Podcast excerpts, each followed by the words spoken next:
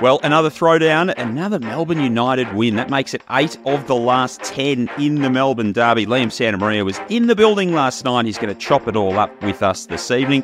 Tonight's and this weekend's slate of games has a very similar feeling to round one. A couple of repeat matchups for the very opening couple of nights of the season. Some very tasty games in there. Let's get into it. A big edition of NBL now. It is a Friday. The weekend of hoops is underway. It did get started with a throwdown last night at John Cain Arena. Another big win to Melbourne United. Joel Peterson with you. Alongside me is Liam Santamaria. Good morning, Liam. Morning, Joel. And uh, what a beautiful morning it is. I've got the sun shining in, and uh, we've got a big slate of games coming up ahead over the next few days. Absolutely, we do. Now, full disclosure, I didn't see a second of basketball last night. Um, I was at my mum's uh, 60th, so uh, shout out to Joe. Happy birthday, mum, for yesterday. Uh, so haven't seen a second of it, so I'm relying purely on you here to fill me in, Liam, uh, as I uh, as I get ready for a for a work day today. Um, your thoughts? A massive win to Melbourne United, another one, a third for this season, uh, eight of the last ten. H- how did you see it unfolding? Well, firstly, and most importantly, happy birthday, Joe. Many happy returns. Uh, I, unlike your son, know that it was your 60th. He thought it was your 50th. yeah, I tried to give her a bit of a discount there. um, man, it was a beatdown. Let me tell you, Joel, what, what, to give you the, the picture of what happened, and Tommy Greer and the Phoenix aren't going to enjoy this because they don't like this narrative. But what happened last night was a big brother just whacking around a little brother and putting him back in his place. That's what it was because there was a little bit of noise from the Phoenix yet again that maybe they were starting to do some things, and Melbourne United just smashed them in the first quarter. Uh, completely ran all over them. Uh, everybody coming in and contributing. Jo Lual winning his match over Alan Williams. Uh, Luke Travers and Kyle Bowen winning their matchup with Mitch Creek. And um, yeah, Matt Kenyon losing at Chris Goulding at times. Now, none of the none of this is a result of the Phoenix like um, not playing with energy or effort. I mean, Mike Kelly couldn't have questioned any of that. They, they just didn't play as well as Melbourne United. They just weren't as switched on, as focused, as as good at, at executing. And um, as a result, uh, it was it was a beatdown um, right from the opening tip. From a mental perspective, I mean, we we all, we often think about the losers in these situations. That the team that has the block against a rival and can't get past them, and how they deal with it. Yeah. I think there's a case to be made that it sort of works the other way as well. That Melbourne United go into these games knowing, feeling full of confidence that they can get the job done. Absolutely. Hey, when I was a little man, a, a little guy, this a little kid, my older brother, five years older, would walk down the hallway as I was coming the other direction, and he just wouldn't shift. And I knew at there was going to come a time where I just needed to turn my body and slide along the wall and make sure I got past unscathed. That's how Melbourne United walks into throwdowns. They just think that they have the wood over this team. They they beat them in that semi-final series when Mitch Creek said, "We'll see you in Game 3. And now, every time John Cain Arena is full and the crowd is excited for a throwdown that's ahead, Melbourne just flexes their muscle. And that's just the reality of things right now. Yes, I think 15 points the first game, nine points the third, and now 20 plus in, in game three of the season. And one of the more intriguing matchups heading into it was JLA and, and Sauce Williams, how that was going to, to unfold. They both put up decent numbers last night. How did you sort of assess that on a if it was a points fight? Yeah, JLA won that fight um, in a points based decision. Um, Alan Williams was good. 12 points, 16 rebounds, but he wasn't as good. I mean, Jo Lual was very, very influential. The 17 and 7, but the seven blocks as well. I mean, when you're on triple double watch for block shots, then you're having an enormous impact. Um, and it kind of speaks to a key difference between these teams, to be honest, Joel. Um, the seven blocks from Lual the three blocks from Hukporti, they had 12 as a team.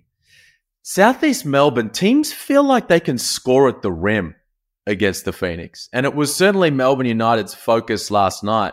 Uh, we know they're a three point shooting team, and Goulding and Clark and Ashayuli hit a really important one. but their focus was to get to the rim, to score at the rim, because there is not a lot of rim protection on that team. And it was chalk and cheese in that regard in that game. Uh, one thing that caught your eye was was late in the game, and Dean Vickerman went to playing Jo Lual-Acuil and Ariel Hukporti together. We haven't seen a lot of that this season. We've sort of spoken about could it happen, will it happen? We saw it a little bit last night. Do you think that's something they could persist with? Yeah, I think it's something they're keen to continue to have a bit of a look at a, a potential sort of ace up the sleeve uh, that they can take into the second half of the season and the postseason. Dean Vickerman's been talking about it a little bit over months of saying, all right, maybe this FIBA window gives us a chance at practice to have a bit more look at, at the Twin Towers. But that was garbage time at the end of that game. And he brought Jo Lual-Acuil back in to play two and a half, three minutes with Ariel Hukporti to have a bit of a look at it.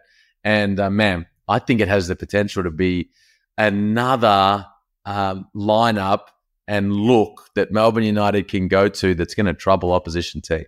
Yeah, there's there's a few tools that they've got in that tool bag. There's all kinds of all kinds of uh, assets in their armory at the moment. Melbourne United. So they play again on Saturday. They've got the Adelaide 36ers. Make of that what you will. Uh, Southeast Melbourne have got Illawarra. They head down to Traralgon for that game. Abdel Nader will be will be in the lineup. We think how off how I guess how much he will play. We're not 100% sure. How do you think they bounce back on Saturday, the Phoenix down in Gippsland?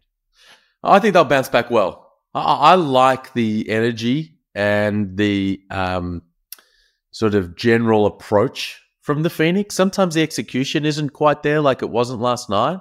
But I, I think that, you know, we saw that backs against the wall type performance against Sydney in Sydney. And it was really, really impressive. And I think off the back of the beating that they took last night, I think they'll go into uh, to Gippsland and and hand it to the Hawks. Quite frankly.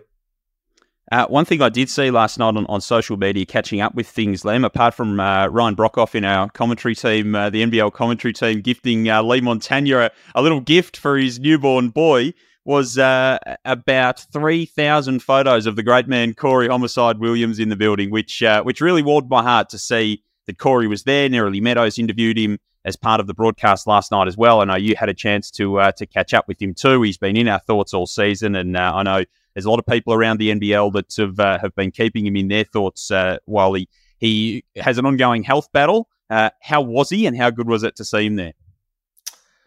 Um, he was in great spirits, and it was brilliant to see him there. And I think the entire NBL basketball community feels the same way. Um, whether they were in the building speaking to him in person or and seeing him with their own eyes or, or watching on from home or even just catching the photos on on social media. Um, it was just brilliant to see him there. Um, and uh, I, I think he's going to be there tomorrow night as well. And when, when at a Melbourne home game, we'll see if he switches jerseys and, and reps that. Like that anyone that Williams playing for them.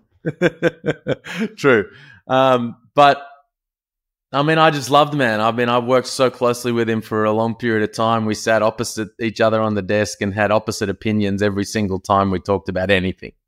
But I love him. And I'm so pleased to see that he's feeling better and doing a bit better and that he's out there at the game because to sit there for a few minutes and talk about him and how he's going, but then also just to talk about the game with him, and we disagreed on a couple of things that we were watching. No surprise, um, was tremendous. And around this time at Christmas, when we're all kind of catching up with family and checking in on how people are going, it was um, it was a beautiful festive season moment for me.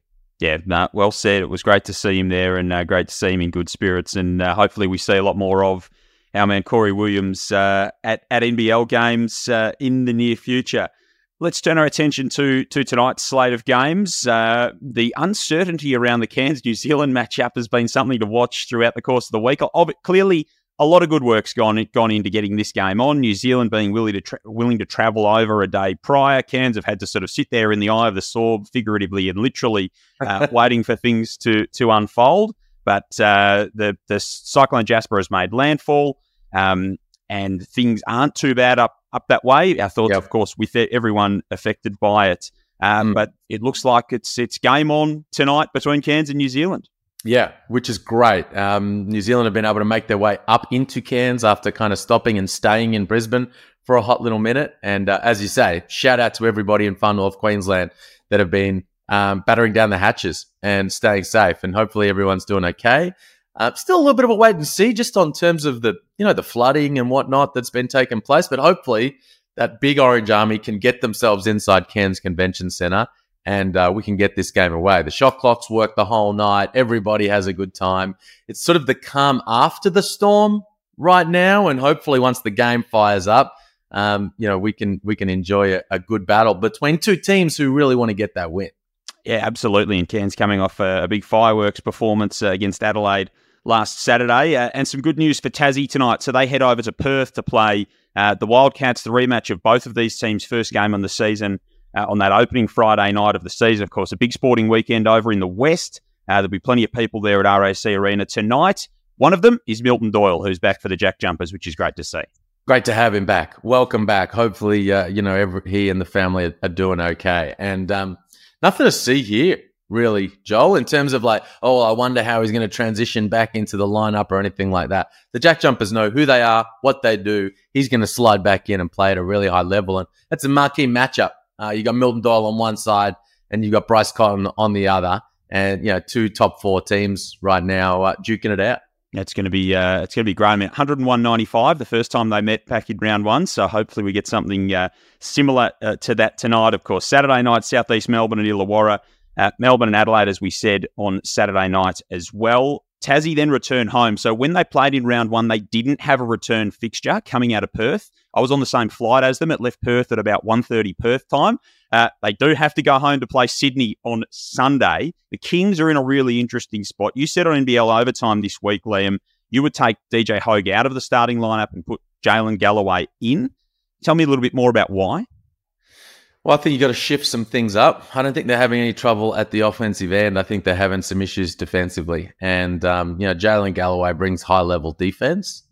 And while DJ Hogue has been scoring at a pretty good level, not so much over these last couple of games, but but since he's been um, in the purple and gold, um, I don't think his defense has been quite where it needs to be for that group. So, um, you know, you could bring him in for Alex Toohey, but that, that kid has played hard and played well, and they've given him some really tough assignments for a 19 year old uh, over the course of these this first month, couple of months of the season and he has battled. So um, I wouldn't replace him. I would make a bit of a statement within that group and say, we're going to bring that scoring punch the DJ Hogue is off the bench, and we're going to challenge him to improve his defense.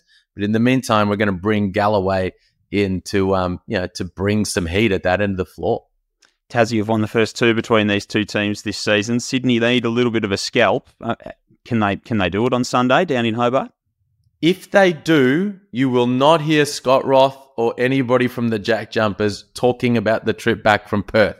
I guarantee it. I like that. I like that. Uh, and nor should they.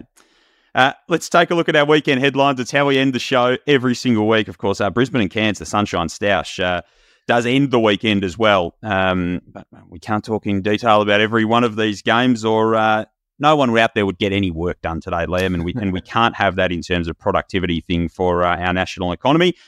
We end with our weekend headlines every week, forecasting what the papers might look like at the end of the week. There's been accusations of thievery and plagiarism after last week that I didn't have the same one as you, and I just stole yours, having heard how good it was. I have tried to find it in my notes here, and I can't find any written evidence that that I had the same one. So I might, I mean, I might just have to live with those accusations. But would, in the spirit of trying to clear my name. Would you like yes. me to go first today? Please. Okay. Well, I'm just going to stick to last night because I, I, you know, I had a bit of a Split Enz reference going through my head today. History never repeats. It does in a throwdown. Uh, I, I thought about throw up, but I thought that might be a bit harsh. That so, harsh. So I didn't go there. I thought another musical reference though. Melbourne United, you know, back page of the Herald Sun. They're the Hoodoo Gurus. They've won eight of their last ten against Southeast Melbourne. They've won three this year. They've won by big margins, 28 last night. And uh, the, the, the throwdown is absolutely their scene. So uh, the Hoodoo Gurus, Melbourne United. Well done, and a nice little window into your musical tastes and library. So I've mentioned I've mentioned my mum already in this podcast, and that's a thanks to Dad. Beautiful. All right, for me, I'm gonna I'm going. There's something rotten in the state of New South Wales, so I'm going to sort of focus in on those couple of teams. Firstly, if the Kings lose to Tassie and they will have lost four of their last five, I reckon the Daily Telegraph might run with something like "God Save the Kings." So keep your eye out for that up That's there. Tim, Tim Morrissey and that group. But what about if the Hawks win? And they will have won three of their last four. Um, now we know Justin Tatum is famous for being the dad of Jayson Tatum. So the Illawarra Mercury in that situation may run with something along the lines of in the name of the father. Yes. Yep. I like that. There's a couple of good ones there. I wouldn't be surprised to see any of them on the back page of a paper come uh, come the end of the weekend. Liam, great stuff. Good fun. Thanks for filling me in on uh, on last night's throwdown. It's very much appreciated as I head into my weekend of hoops. Uh, I look forward to uh, to seeing you as it all unfolds. Cheers, man. Speak soon. Much more news coming on the NBL website and the NBL app. And of course, stay tuned to ESPN throughout the course of the weekend for all your hoops in the Hungry Jacks NBL.